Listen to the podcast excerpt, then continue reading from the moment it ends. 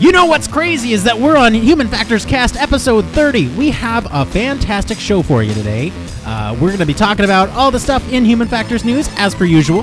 And we're going to play some Human Factors 20 questions and talk about uh, this amazing achievement that is, what, 30, 30 weeks? I don't know. Anyway, Human Factors Cast starts right now.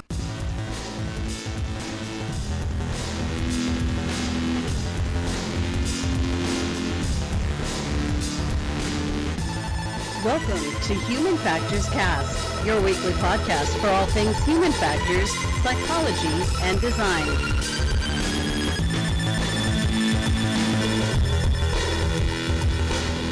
Hello, everybody. Welcome back to another episode of Human Factors Cast. I'm your host, Nick Roome, joined today by Mr. Billy Hall Feeling fresh and fancy free. and Mr. Blake Arnsdorf is on the line too.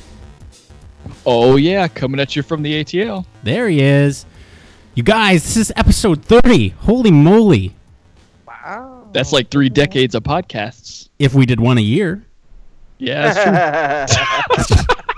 yeah, we've been this doing is, this is your year. Way to catch annual. This is your annual Human Factors podcast. No, I think the um I think the actual HFES uh group puts out a podcast every year that talks about like what kind of shows uh are or or um events are going to be at HFES annually.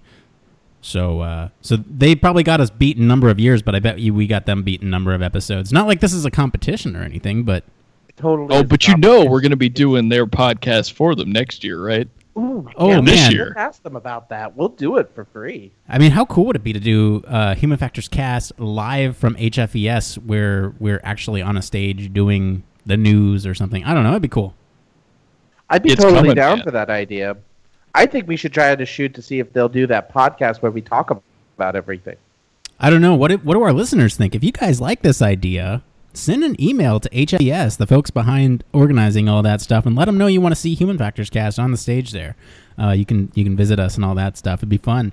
All right, but we are here to talk about the human factors news, right? So this is the part of the show Right. that's all about human factors news. Now this could be anything from VR, automation, psychology, design, you name it. It as long as it relates to human factors or the field of human factors, we're going to talk about it on the show. Blake, you're reading the news stories today. What's up first?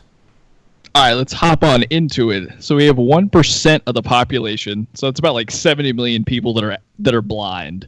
So for a lot of companies, that's not a huge number when you think in terms of a potential use case for like a product. It's massive to consider when there are only a few assistive technologies available to aid and to make people's lives of the visually impaired easier. So a new startup that spun out of an Oxford Oxford last year called Oxsight is looking to make that change. So the company is built and is testing augmented augmented reality glasses to help the visually impaired recognize and navigate objects in their environment. So thinking of it as literally for the blind.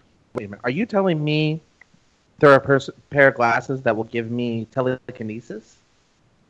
So I got really excited when I read this at first. This but is if exciting. You dive a little. If you dive into the article a little more, it's kind of misleading, especially talking about this is like for the blind, Mhm. um, because all of their were having not blind people. Right. It was Um, it was um people with low low vision, right? They were visually is still- Yeah, which is still a really big deal, and it's a giant leap forward. But I mean, all they were doing was augmented reality set of glasses, were outlining major objects, so like humans or people, big things, kind of, They- and they relate it to how you do it in video games. The way I under- specifically blind people. the way I understood it, they they basically took these augmented and increased the contrast way up, so you can see basically black white version of virtual reality. And so, um, you know, this this contrast allows the visually impaired to basically navigate their environment in a way that they normally wouldn't be able to. A question, real quick, about this though. Is this like some weird form of echo- echolocation?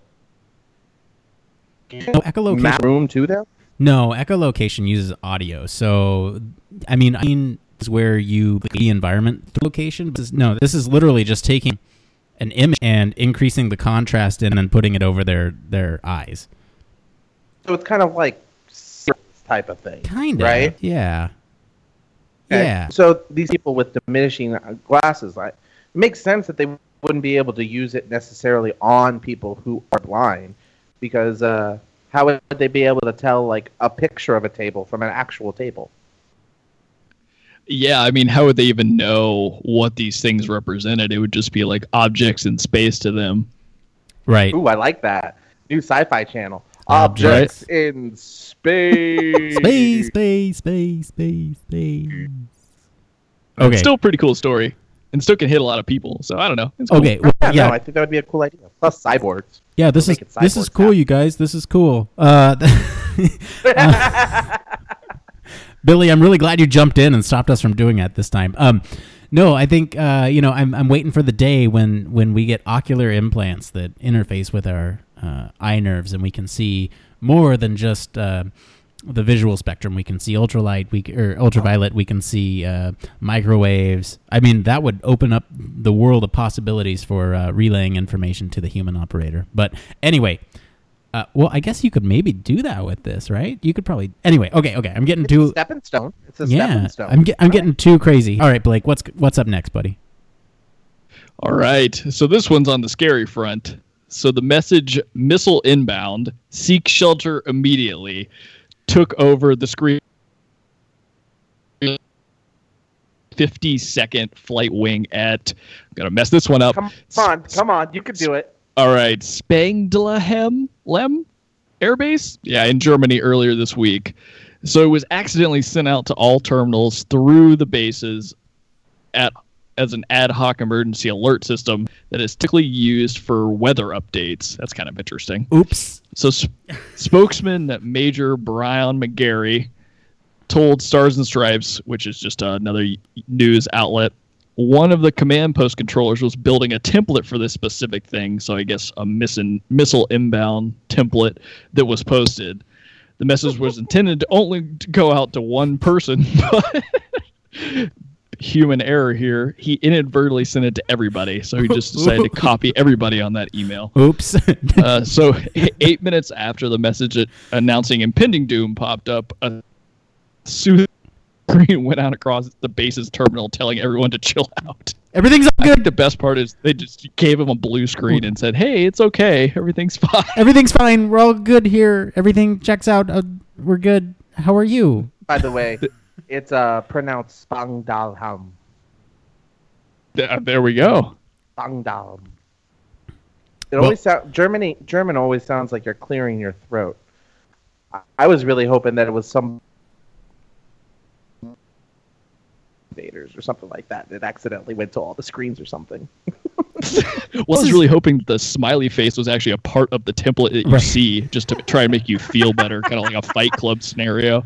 I, I just want to know how this happens. This is this is why you don't reply all on an email. Like, well it's kind of funny because obviously they have it set up so you like either you check a box or you click a button that says send to everybody or only just one And Right. I guess it's bad enough of an interface that they sent it to everybody right. Well, I That's mean, a misclick right there. Yeah, the trouble is that you always have to balance between making it easily accessible and also, you know, because you don't in a in a panic situation, you don't want to have to get to it um, by doing a long route. You want to alert everybody right off the bat, but then you also have like you don't want to make it too easy to where something like this could happen. Um, I'm always a fan of those fail-safe switches where you have to like lift up the glass and then press the big red button, or like the key, then the glass, then the button, because it's a triple fail-safe, uh, and you're not going to hit that button accidentally, but it's still easy enough. It's only two steps to get in. You know what I mean? Well, I would imagine that they would have like automated alarm systems for an incoming attack or something like that, like in a perimeter, right? Uh, you would think so. So, yeah, I would be like, a lot of people probably looked at that thi- thing and, we're just confused by it because usually it's like a big bunch of glaring noises and then followed by explosions. I almost Crazy feel like I should have had sound effects for this one. Explosion! The klaxon. boom, boom, boom, boom, boom. Hang on, it's not too late. Let's get some sound effects in here. All right. You guys keep discussing this. Well, I mean, like, i want to see the blue screen that told everybody to chill out I don't think it actually said "chill out" on there. I think it it would be. Everybody be- stay chill out. out. Sorry, Everything's we management has made a mistake. Uh, For the missile, it's all good. It's all good. Just pick Cheech and Chong. Say, hey, can everybody get home? Yes. Yeah. No, Perfection. um, can you being this guy though? You, you are the guy who is on alert for at least five minutes. oh Like, yeah. You, you are now. I mean, like I, I, I, California. I'm next to Pendleton, so I've known a lot of Marines and other people all over the place. So I'm thinking to myself, man, they must give him no amount of crap for that. Like For sure. Yeah. Every time he opens locker, it's probably a little red siren that goes. All right, I'm taking a chance on the YouTube video. Let's see. oh no! I I know. All right, let's see what it gives. He shows his, his bunker. You got a bunker with the lights and everything. I just have to hear this horn. I have to hear this horn. All right, where is it? Can you? Sound. I know. Right. So much into closer to the It's, oh, I see. the red siren. There it is. Oh, oh my God! It's all right. I mean, like, do you want to tell him that we didn't hear it? Hear it all. I know you guys didn't hear it because I have for, for okay. Hang on for the people who are listening. Uh, for podcasters, we have a min max setup, so way I can capture Billy and Blake's audio from my computer without actually them hearing themselves. So I played it on Thank the computer goodness. that they're coming from, so they didn't hear that sound either. That's just a little behind the scenes little nugget for our listeners. All right, Blake, I didn't even know that. I'm excited. we, uh, we spent some time on this. What's up next? this is not good. Jesus. All right, so so this is insane, but this is probably my favorite story of the week. Drone heavy week. But so what happens when your power lines get all kinds of trash hanging from them? One, how does it even get there? And it's not safe to send a human? Well, and I looked this up earlier. In Xinjiang, China, you send a drone Yeah. specifically drones that shoot fire. Yes, that's right. Fire spitting drones are being used by an electric power maintenance company in China to get rid of plastic bags and other debris. Again, how that stuff gets up there, I don't know. But they're being used to get rid of that in places that are hard for a human to reach using a cherry picker. This is wonderful, and I'll tell you why. So there's a couple things that I worked on that kind of speak to this. So one, I worked at a company that manufactured electrical relays, and the amount of voltage that goes through those things is insane. It obviously kill you no matter what. Like if if you know the, the electricity discharged. Um, so there's that aspect of it. But another aspect that you might not be familiar with is that, uh, believe it or not, a, more accidents happen from employees falling whether it be in the facilities themselves or off a cherry picker, more accidents from falling. And so this is really good that they're just replacing the human with drones in this case. Of course, but it looks insane if you look at the pictures for it, where it's literally just a big thing of fire coming from. I, I don't know. It's it's scary to look at. At the same time, if it saves a human, why? Yeah. I mean, uh, I mean, I, that they can shoot these little gusts lane that it doesn't matter, or is everything so recycled and up in no busy business? How does that work? Yeah, I was thinking it was going to char the cables so that it, you could only do it a couple times before you. But I no, guess no, no, no, no. Cable are they have to protect from nature. They have to protect it. They have to from those things are thick, and so yeah, there is that that um pictures now. There is that concern, but you know, if it's just one piece, the chance of that piece that exact piece of wire would be exposed to another piece unless it inches. But then they wouldn't use it because then it would be near a tree. They would. It's a fire hazard. Um, but yeah, uh, when can I get a flamethrower? Awesome. They already have that shoot that gun. Seen that drone? Yes, Yeah. No. there was a. It's pretty. Barf did it. Yeah. All right, uh, Blake. What's up next? Gotcha. So, having how Facebook likes all the data to feed you content presumes you'll like it. Choose not to think about it. There's location. It's it's a little scary. at the same time. Anyway, so now there's an app for your question, Data Selfie, that's an open source Chrome extension that helps you discover how machine learning algorithms track your pro- track and process your Facebook activity to gain insights, personality, and habits.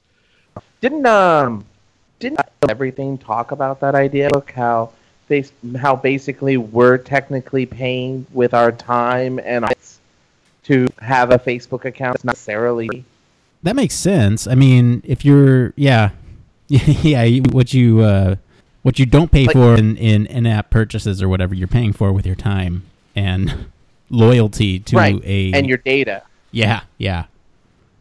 Yeah, I mean, like that's pretty cool though. I would like to see what that algorithm looks like because I know Amazon's really good at like showing me things I had already looked up on Amazon, but sometimes it'll show me things I haven't looked up before, and I'm like, oh, that's really kind of cool. And then I find out that I'm going farther and farther down that rabbit hole of the internet. You buy this You piece know? of podcast equipment. Would you like to buy these ones to make that one work? Yeah, right? That's the thing. I think that I don't know. We're trading in a little bit of privacy of what we do on a computer for convenience though. You know what I mean? Well, I mean, how much? Well, this is a whole other argument, but like, how much privacy do we actually have? I mean, I'm talking to you guys into a microphone right now, and people out there are listening to us. Uh, and when I'm not talking to you guys, I have an Amazon Echo in my house that is listening to me. And if the government so chooses, they can tap into that and listen at any time they want. And Well, our, too, if you use an Android phone, uh, the Google features or whatever, it's always listening and it picks up hot keywords even when you're not using like the voice feature, and you can go listen to that online. yeah, Yeah, but guys, come on. It's just convenient. They don't do anything with this information. Oh yeah, I have no idea what they do or don't do. I think they do use it, but I don't think it's as malicious as your Right. as my mind would tell me it is. yeah, I mean, you also got to think about it this way. Someone has to listen to all that stuff. I mean, even if a machine just picks out keywords and things like that, someone it has to have a trickle down well, effect, right? you would think that somebody listens to it, but really a machine parses that data, and and that's when analysts come in and look at big data, right? So they'll they'll look at what keywords were said. They'll they'll look at my phone, they'll look at your phones, and say, "Oh, Nick, Billy, and Blake were talking about privacy." Uh, that was a theme of that conversation. we better take some of that away from them. so so then now Facebook will give me you know privacy ads like do you want your privacy secured on the internet and you know click here so that's how it works but uh, they just kind of route it to the appropriate channels using big data Oh, okay. Wait a minute though. Should I be worried at the Oh, dude, I've been downloading a lot of those dating site apps. That explains why so so many apps actually bring that up because I've been using that um that dating Are app you we lonely? talked about last time, you know what I mean? Huh? are you lonely yeah no, No, it's there's a um i forget uh there there was a lawsuit with target a couple years ago because uh a young woman was advertised to i think it was like a um it was contraceptives or or diapers or something along that line and this was a 16 year old uh, young woman and and her father No, yeah, Oh. this story. yeah, her father got really upset about this. Like, why are you advertising this stuff to my daughter? And it, it, it turns out that she had, you know, Googled stuff uh, about pregnancy and about uh, raising a child. And so Target just used that data and advertised to her, and they had no idea that she was underage. And so I, I don't know what came of that lawsuit, but I know that was a thing. All right. Oh yeah, that was a really big That's deal really at some point. interesting. Yeah, we are going down a rabbit hole here, though. Let's talk about what's up next. I was going to say the first word, but uh, I'll let you take that. Well, I'll say it for you, space. Uh, No, so th- th- Space, space, space, space, Oh, space. space. That was pretty good.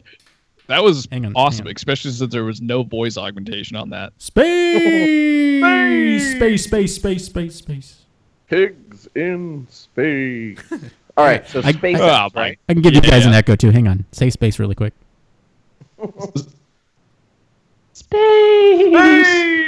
Space. Just All set right, on all my right, all right. We're back. All right. Okay, so space.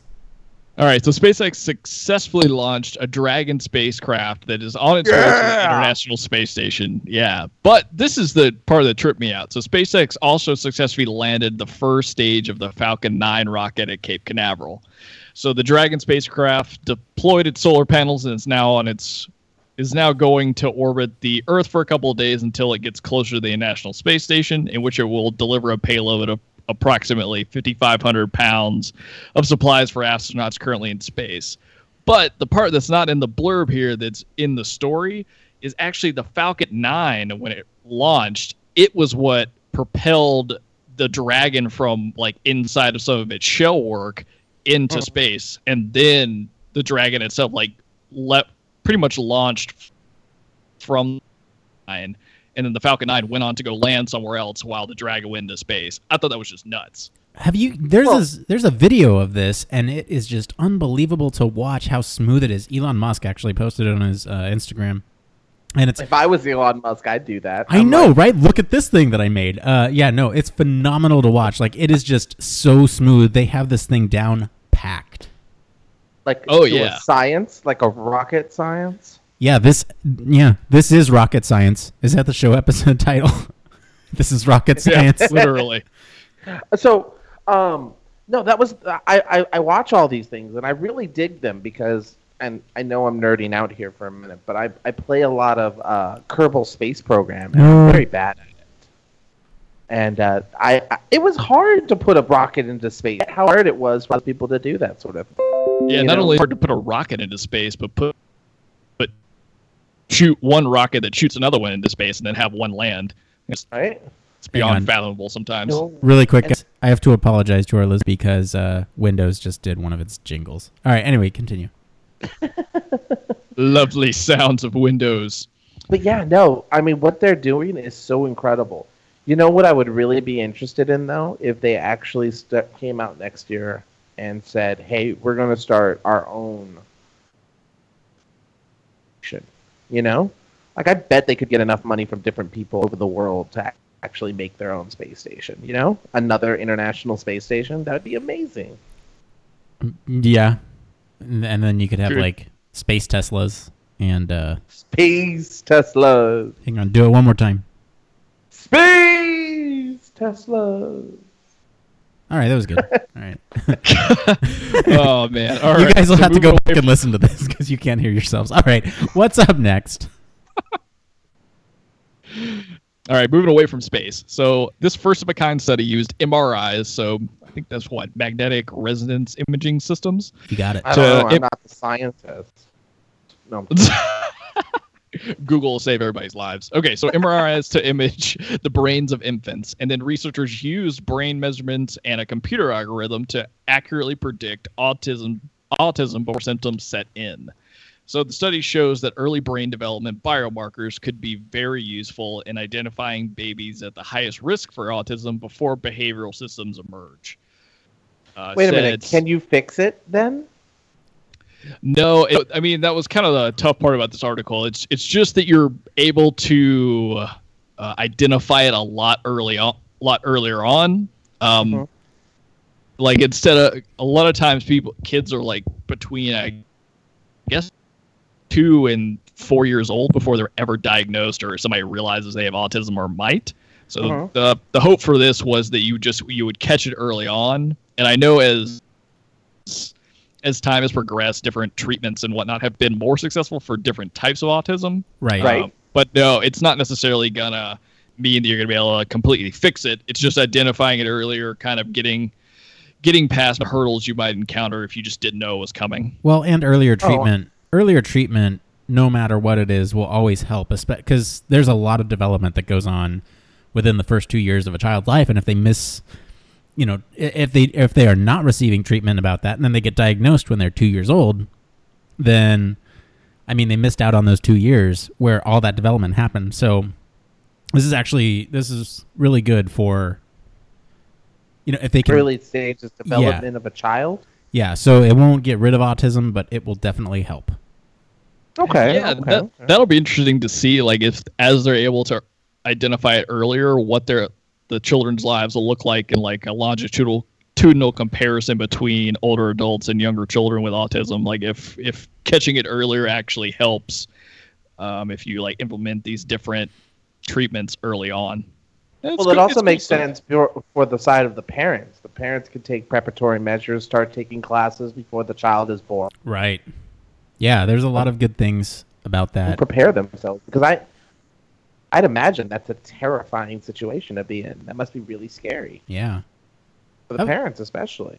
That was a good article. Thanks for tossing that one in there, Blake. It's it's good to get back to our grassroots of psychology every now and then, uh, because I feel like we focus a lot on human factors. This is human factors cast, but I mean we're we're grounded in the roots of psychology, and so it's always nice to get back to those roots. All right, what's up And next? Really doing some good work. All right. So, kind of sticking in the medical realm, most people are aware that you can donate or organs when you die, right? Right. But doing and doing so is very important. I mean, each deceased donor can save several lives if he or she donates their organs and tissue, and they are used for transplantation. But organs aren't the only thing that you can donate once you're dead. What about don- donating your medical data? So, data might not seem important in the way that organs are, but medical research cannot take place without medical data. And so, the sad fact that most people's medical data is inaccessible for research once they are dead. And this is something I didn't know. I didn't know that you, like, when you die, access to any of your medical records or even your private information is kind of like wiped off from being accessible. Yeah, Well, so that kind of makes sense because you're leaving your family behind. I mean, you know, if you had some sort of weird thing about you that you didn't want other people knowing about, or some psychological, or something along those lines, you don't want your family to hear about it and stuff like that. I think Uh, you don't want your family to have to um, deal with people knowing that stuff and everything. Right. I think uh, I think it's actually like 70, 72 years before it becomes um, part of the common domain. Uh, as nerdy as this is, though, like this is a real uh, problem in ethics right now. Especially, I'm gonna I'm gonna make this about Star Wars uh, for a sec. So Oh my God. So buckle in, and if you haven't seen the most recent Star Wars, you might want to cover your ear holes now because I'm about to spoil uh, a, a, small part of it, but it's still a, a pleasant surprise if you're a fan of the series. Uh, if you haven't seen it by now, you're not a Star Wars fan. Go out and see it. Uh, so there's a scene with Grand Moff Tarkin, right? And and ILM, Industrial Light and Magic, has gone through and digitally recreated him.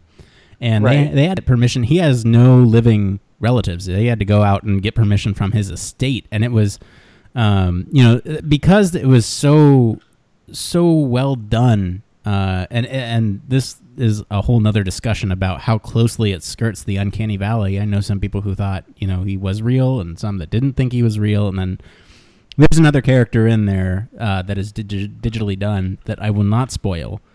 Um, but then then it was the same thing with that. They they didn't know if it was real or fake or what. So, um, but yeah, this whole issue of of what happens with your body and your data after you die is um, is really interesting uh, because there's a lot of debate about it right now, and I'm sure lawyers uh, will get all over this and put clauses in legal documents that say yes, you can have my data. Um, you know, and and it's just really interesting. And there I Is there go a way to do this? Like, you know how you can go to the DMV and donate your organs? Is there a way to actually donate? May use my data for medical science.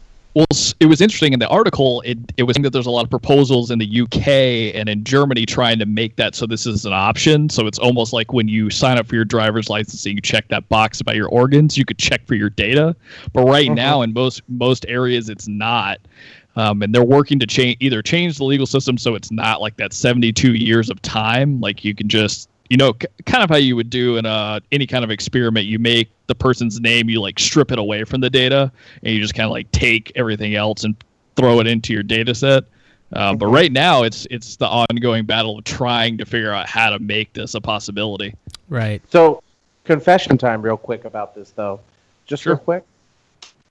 I never, I didn't check the box to give my bo- donate my organs in my death. Oh, I'm me either. terri- I'm really terrified that I'm going to end up in like one of those. I'm terrified of that fact. It, it- sorry, you cut out for a sec there. You're terrified of ending up in one of those what?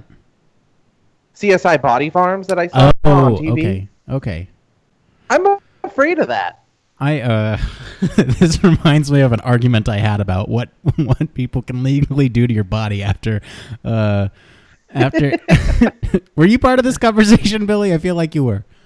I don't know. Uh, you know, I think on a it's slab somewhere. you know what? It's a it's a it's a conversation for another time and place. Uh, Okay, I'm just gonna sit here with my fear then. Okay. all right. Well, So- Billy's sitting there with his fears, let's get on with the next story. yes, let's do it. Let's do it. Get as far from this as we can. All right.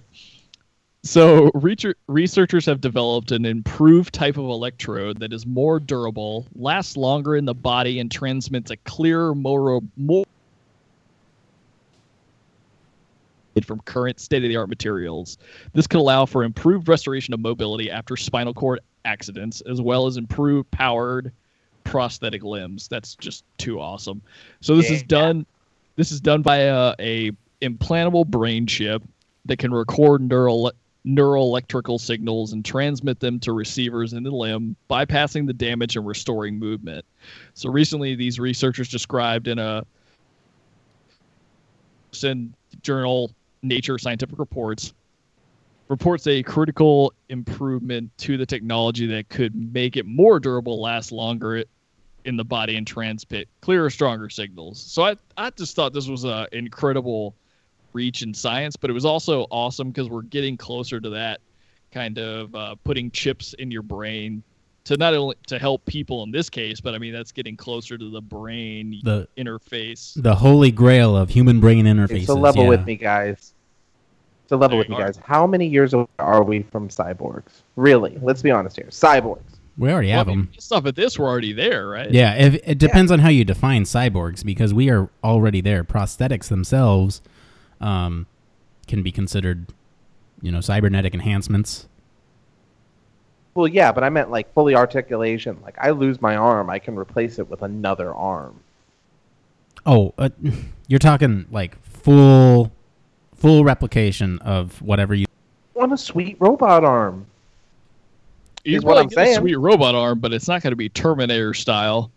Oh well, then there's no point to it. I want sweet robot arm that I can crush my enemies in my Hey. hand. Really, I'm, gl- I'm so glad you mentioned cyborg uh, because I just want to make a plug for our other podcast, Cyborg Relations podcast, where we talk about this stuff as it pertains to the Star Wars universe. It's a once a month podcast, and our uh, what our third episode will be coming out um, shortly after this episode drops. So uh, go check that out if you like what we're doing here and want to support us in other ways. Uh, we, we'd love if you do that. All right, so that now that that plug is over, a cyborg is a being with both organic and biomechatronic. Wow, biomechatronic body parts.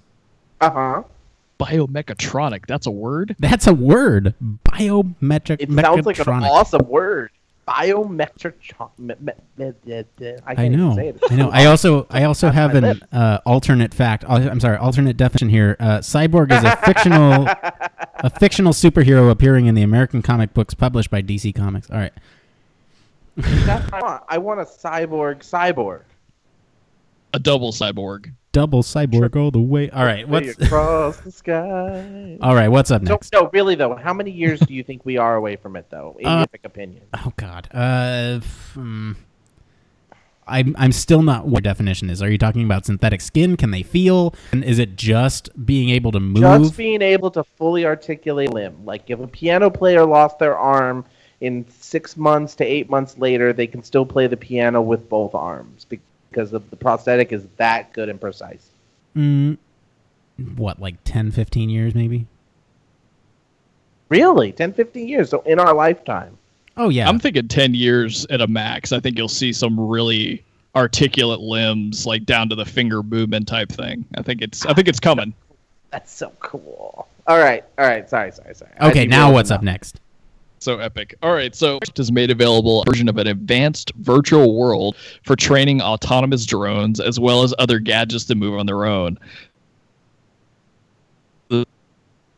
Hub recreates conditions like shadows, reflections, and other potentially confusing real-world conditions in a highly detailed, highly realistic virtual environment without the risk of the of using the real thing.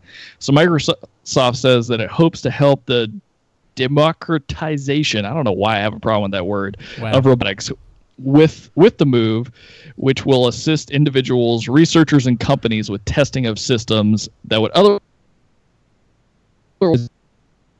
research resource intensive for them to do on their own. So props to Microsoft for making this an open source program. That's too dope because they're Yeah. saving people a lot of money, only get them like the work a whole lot better as far as like virtual training.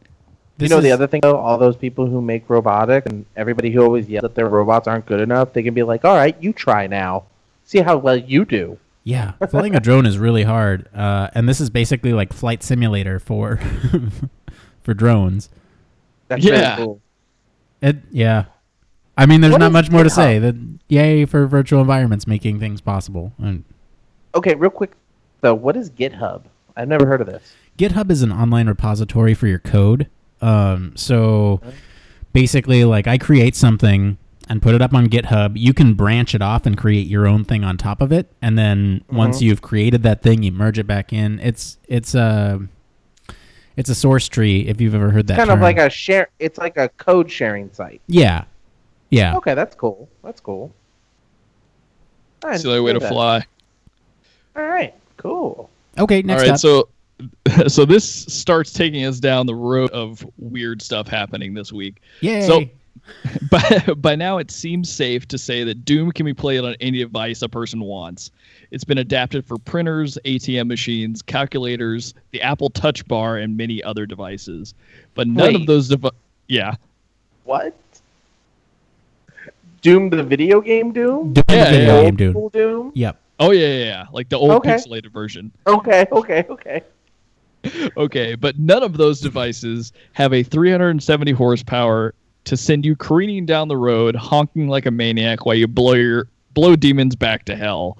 So a YouTuber by the name of Vexel uploaded a video tutorial showing that he claims to be to have a step-by-step guide to playing Doom on the console screen of a Porsche 911.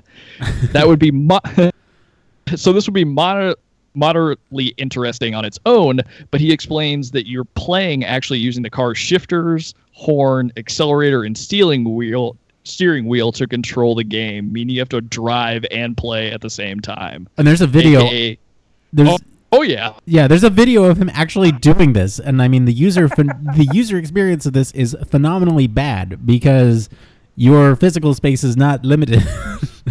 your your physical space is limited by your surroundings, and so if you actually tried to control this game, there's a good chance you will crash unless you're in an open uh, parking lot or something. You know, funny Yes, enough, which he was. never played Doom. Never played Doom. You've never played Oh. Doom. Bummer, bro. I've never played that game. That was the one game my mom said, "Nah, I don't feel comfortable with you playing that game." And I just, just never played it. Never played get it. Doom. Huh. But that's pretty dang cool. I didn't know it was on like everything. I want to know how it's on a printer. How do you do that on a printer? There are tons of Oh, videos. dude, yeah. You got to just They, go like- check them out. I see another Doom video every week of somebody putting it on something else. It's all over the. It was like one of those games in high school where it was on all the computer servers, and everybody had. Yeah. All right. That is so cool. All right. I What's up heard of next? people being able to put it on calculus. What's up next? Cool stuff. All right, so in a promotion for the Lego Batman movie, Siri will now respond as if you were the Le- Lego version of the Dark Knight, as long as you get her attention with "Hey computer" or "Hey pewter." Hey, computer. Hello, computer. Hey, computer. Oh man! So feel free to issue your commands in your own voice. That Lego Batman imitation is completely optional, but definitely encouraged, as you both showed a second ago. Did you guys Hey. see this movie? No, I haven't, haven't seen it yet. seen it Is yet. Uh, it's it's forgettable. Um, but I I mean I liked it. I had a good time with it. I thought it was it was fun. Uh, but the next day I completely forgot I saw it. But uh, See, that's the thing. Nick Roome has no childhood. but He's just so. But I love the Lego- hey, Hated, t- he hates the Lego movies. to He be hates- fair, hey, hold on, that's not fair. To be fair, I loved the Lego hates movie. I loved the Lego movie. Uh, and Uh, how dare you say I have no childhood? I, I, I, I host a Star Wars podcast, man. No child. Everybody has their vices. Everyone has their thing. Yeah, so this is this is fun. Um, I don't have any Apple products, but I really want to try it. Hey, pewter. Uh, Hey, just pewter. in Will Arnett's scratchy uh, Lego Batman voice. So Oh, I'm gonna have to try that on my phone. I didn't even realize that yeah, what was going.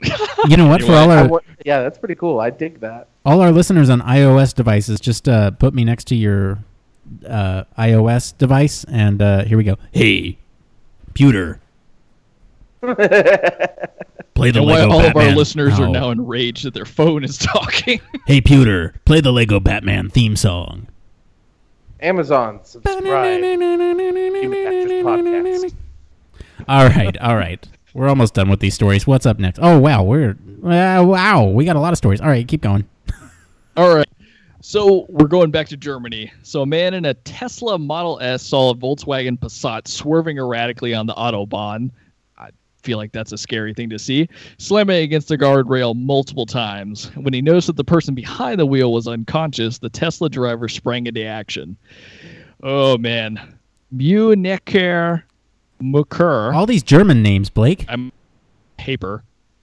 Yeah, I know. I'm loving the it. German. I'll be speaking German by the end of the podcast. So reports reports from this newspaper said that this action involved a 41 year old man in his Tesla calling the fire department and then literally pulling his Model S out in front of an out of control Passat. But To then save the the driver took over and actually moved it out. Yeah. The man careened off the edge of the cliff. He the real MVP. and uh, good guy Elon, he uh, repaired that guy's Tesla for free. Oh, that's nice of Elon Musk. Yeah. But anyway, I thought that was pretty nuts. Could even stand that kind of impact on the autobahn because people drive fast on that shit. I'm, su- anyway. I'm surprised to with mention the. the fact that, oh, go ahead. well, I mean, you think about it though, it probably slammed into some guardrails a few times, slowing it down. Yeah. I mean, I don't know if the gas was compressed on it, but on the other side of that too, that's pretty awesome that a Tesla was able to actually, he was able to do all these things on the Tesla without probably ever looking at his phone.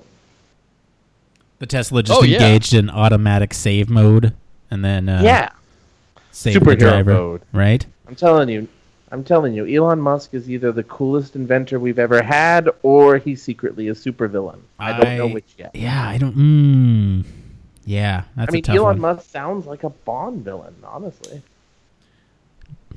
Mr. Bond, I see you're driving a Tesla. Joke's on you. you have fueled my evil empire. Okay, okay. What's up next? Another drone story. All right, go. Oh yeah. So Nick, this one's like super making your one of your predictions come true. Oh, so yeah. a growing number of companies are looking at the viability of air autonomous taxis as a way to ease urban and transportation woes. But the city of Dubai from everybody would land at a, a passenger carrying is Nope. Uber, Billy, you said you nope. know what? Nope. Nope. Not getting an automated drone in Dubai. What's gonna happen there? I'm gonna fall off. It's, yeah, it's pretty scary. But it was Uber is first, probably a good choice. But transportation agency and the Warman Summit and they're operating passenger service along predetermined routes in July. Whoa. Usually hang for a t- quad open electric drone to carry people through the air. That's pretty Well, it looks like uh, well, be the only one to actually take the distance of 31 miles. Yes. He will be the first. Uh, there are some no, I'm limitations. sorry. I'm sorry. Even the cargo idea, it's like, man, I'm gonna get killed by an Amazon package falling on my head. You know what's gonna happen. Looking at the design, it doesn't look that more in helicopter. right, just more compact. Yeah, it's it's like a one person quadcopter. That's Yeah. pretty much what it looks like. That's a video. I can't. today. This looks fake or or, but they have a video of it flying through the city of Dubai. It's a- Man, this droning on and on. Yeah, these- and on. Yeah. Ah. Man, that what theme stories in here. Uh, a reminder to all of our listeners: if you want to check out these stories, we always post our show notes on Facebook. So go over there, give us a like, and check out all these news stories. You can follow the links and see all the videos and fun stuff that we're talking about there. Okay, Blake, what's up next? All right, so Dubai might be getting the first batch of autonomous passenger drones this summer, but HoverSurf, a, Rus- a Russian, filled the sky with fully manned hover bikes. Oh my god, ca- this is how Putin's gonna get us. The human an impressive single-seat aircraft that not only has the capacity to lift you up into the sky, but also puts puts the controls right in your own hands. That's that's just too scary. So the fully manned Scorpion 3 fundamentally combines the standard motorcycle design with futuristic quadcopter tech quadcopter quadcopter technology to offer the the speed, agility, and stability of flight. Flight to the everyman. So while while the HoverSurf's airborne vessel is currently mostly seen as an extreme sports instrument, the company hopes that its invention will realize its full transportation. Looks just too crazy for me to even want to get on, especially since it's like airborne. I uh, Oh, my no. my first Ah. my first question is what's the weight limit? Because I want one of these. Uh, You just want to one step closer to your dream of having your own speeder bike. yes, isn't it? yes, yes. That's exactly right. Um, this Everyone one, looks like, yeah. you know what though? This one actually looks more dangerous than the other one because the blades are exposed. They're like cutting really close to the guy. Uh, and this was I got it floating in a warehouse, uh, and it just looks um, like uh, like one wrong move and uh, his leg chopped off. like, In all fairness, though, a motorcycle will probably do that too. yeah, yeah. I mean, I have either of you got a motorcycle before? Oh yeah. Yeah. It's uh, it's bad news. I used to motorcycle and, and do the lane splitting, uh, which is legal in California. So before you get on my case, uh, it is legal here, but oh, we were gonna give, we were gonna actually shake our fingers at you and go ooh uh, it isn't great. Um, we won't go back to this thing. And Fun. to get my motorcycle license. yeah, they hard to do. Yeah, we you know, close to being done here. Others. We got two more, right? We got two more. Two more We got stories? two more. All right, let's get through them. All right. All right. So, a London hospital is using VR to make medical testing more comfortable for children. So, King's College Hospital teamed up with one of the hospital's play specialists to create an app that, when worn before an MRI, helps kids understand the procedure through an immersive VR experience. Children to feel as though they are inside an MRI scanner and experience what it will be like on the day. So children have the opportunity to get accustomed to the loud tapping noises that happen during the scan, as well as learning that they need to keep still during duration of the scan. And this uh, this MRI app is actually available through Android. You know what? Our uh, What? our long-standing history of saying this is cool be damned because this is cool. This is awesome. this is It really is. Yeah. I- This is kind of like our last story where the guy was under virtual reality for um, surgeries that are there, right? Oh yeah, Yeah. Last week, replacing anesthetic. yeah. Except this is uh, yeah, this is helping children. There's a lot of medical applications for virtual reality uh, coming out. Which out. is Yeah, I not never something really thought I about like thought. Yeah, exactly. I Yeah. didn't think of it. That is pretty cool. yeah, I'm. I really, I really appreciate virtual reality as a tool, and people just pushing the boundaries about like what you can do with it. Um, I, it just blows my mind. It, it- Yeah. Not just for games, that's for sure. yeah. Yeah, no, an MRI machine could be pretty freaky. I remember when I was a little kid, they took us on a field trip to a hospital to see all this stuff, and I looked inside that MRI machine.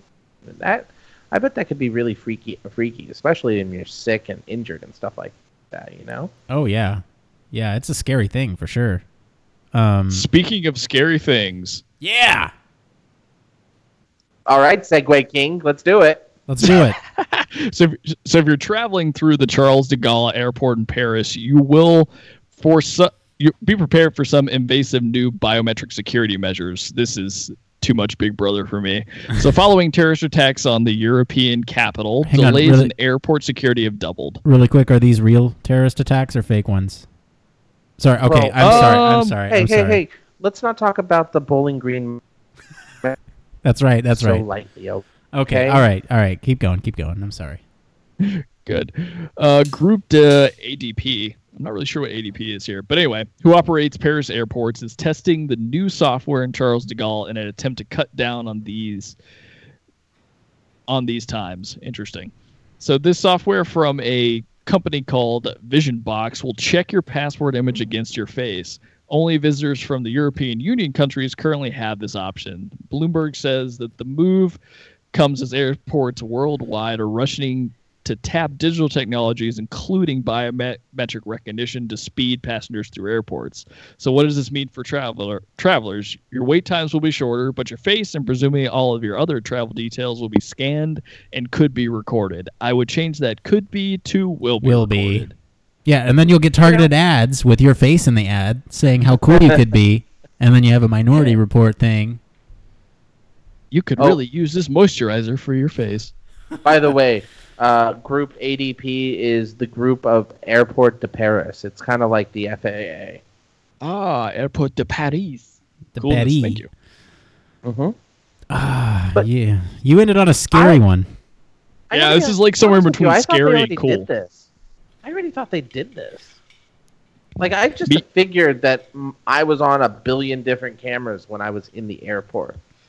I mean, Like, you I are, but now now they're actually attaching data to it. I think, and and running that data through um, algorithms to uh, you know help with this stuff.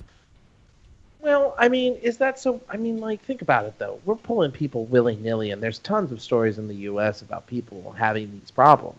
And you know, there are alternatives to taking a plane. You know,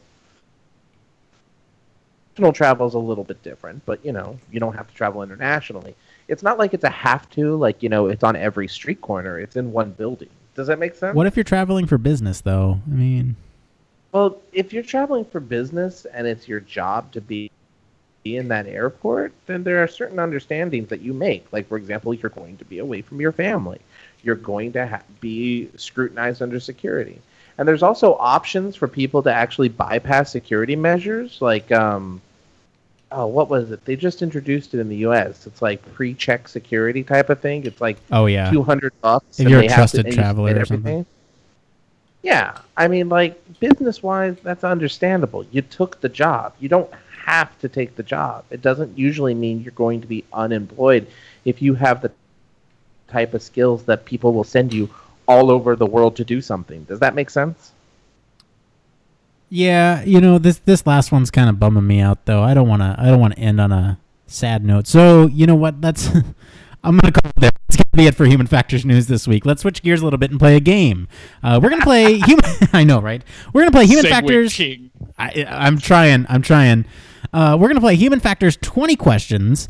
Now, this is a game where I have sourced a topic from one of our listeners, and that listener. Oh crap! I had it up here. Hang on. Uh, Monster. I know. Shoot. I usually put them in the show notes.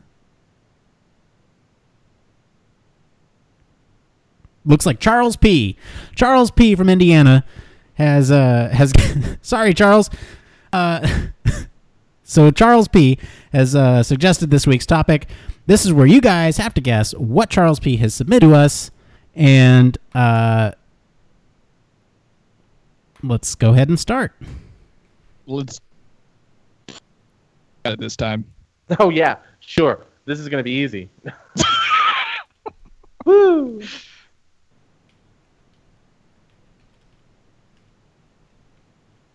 Did I lose you guys? Oh no, I haven't heard what the. Oh wait, yeah. Um. Oh crap. No, I forgot how this started now. So you guys ask questions. Right, right, right. All right. So Billy, I'm gonna let you hit the first question because I did it last time. I want to follow your your All right. Um. Let's see here. Uh. Is it a person? No. Damn, it's never a person. Uh, All right. So, are, is it design oriented? oh, that's too general, dude. Everything's design orientated. You guys taught me that. Do you, you do you want to use that question, or do you want to take Billy's advice, or Good. All right, do it. um oriented, D- design oriented? Uh, w- be more specific. Is it a theory? No. Hmm. Is it a, not a theory? It's not a person. Is it? Ooh. Uh, it's, it's not a theory. Is it? Um. Oh crud! I just don't know. Um. Well, what are you guys thinking? Okay, so so you know it's not a theory. You know it's not a person. W- what other way can you narrow this down? Is it a tool used in? Like a- Yes. it's a tool. Is it a computer? No. Is it a methodology? Yes. Oh. Is it the is it heuristics? Yes. Wow. Six questions. Heuristic evaluation by Charles P. Yeah. That was close enough that I'd Look give at- it to you. I mean, you would have I got it. You would have got. You, al- Oh, with heuristics though, so I don't know if that was easy or not. well, we we asked for easy worked. ones. Yeah. All that We, matters. I know. I know. That was. That was really good. That was really good. You guys, you guys did fantastic on that one. I'm blown Way away. to go, Blake. Six. Billy, you were the one that guessed it, man. Yeah, but Blake inspired me. Right. Well, I mean, you guys got I'm it. the muse. That's. I mean, that's the great part. I mean, Charles, that was a great one, man. Bring it Thank back you, next week. Uh, that's. Ah, where am I? It's a long day, everyone. That's it for today. If you have any suggestions for topics, games, or news stories that you want us to cover, you can follow us on all the social media. You can head on to our Human Factors Cast Facebook site, comment on our SoundCloud, reach us at H Factors Podcast on Twitter, or send us an email at humanfactorscast at gmail.com, like Charles P. did today. Uh, leave us a voicemail our voicemail, our voicemail line is 901 646 1432. That's 901 646 1HFC. You can also support us on Patreon at patreon.com slash humanfactorscast. If you like what we're doing, we always like it when you guys support us monetarily. Uh, be sure to like, subscribe, review us on iTunes, Google Play Store, SoundCloud, or whatever your favorite podcast directory is. Whatever you do, just make those reviews good. We like to hear your feedback, but we only want to read the good stuff. So don't come here if you got anything negative to say. I want to thank my panel for being on the show today. Blake Arnsdorf, where can our listeners find you? Oh, you can find me hanging out on Twitter at Dope Panic UX. Don't Panic UX. That one. Oh yeah, that is a new one. Don't Panic UX. All right, and Billy Hall, where can they find you? You can find me on Twitter and YouTube at Comstar Cleric. That's a uh, classic. That's a classic. That one's not changing. That's for me. I'm pretty classic too. I've been your host, Nick Roome. You can find me on LinkedIn or Twitter at Nick underscore Roome. Thanks again for tuning in to Human Factors Cast. Till next time. It depends. It If I depends. depend, It de- Depends a little. depends. It depends. It depends and stuff. something where depends.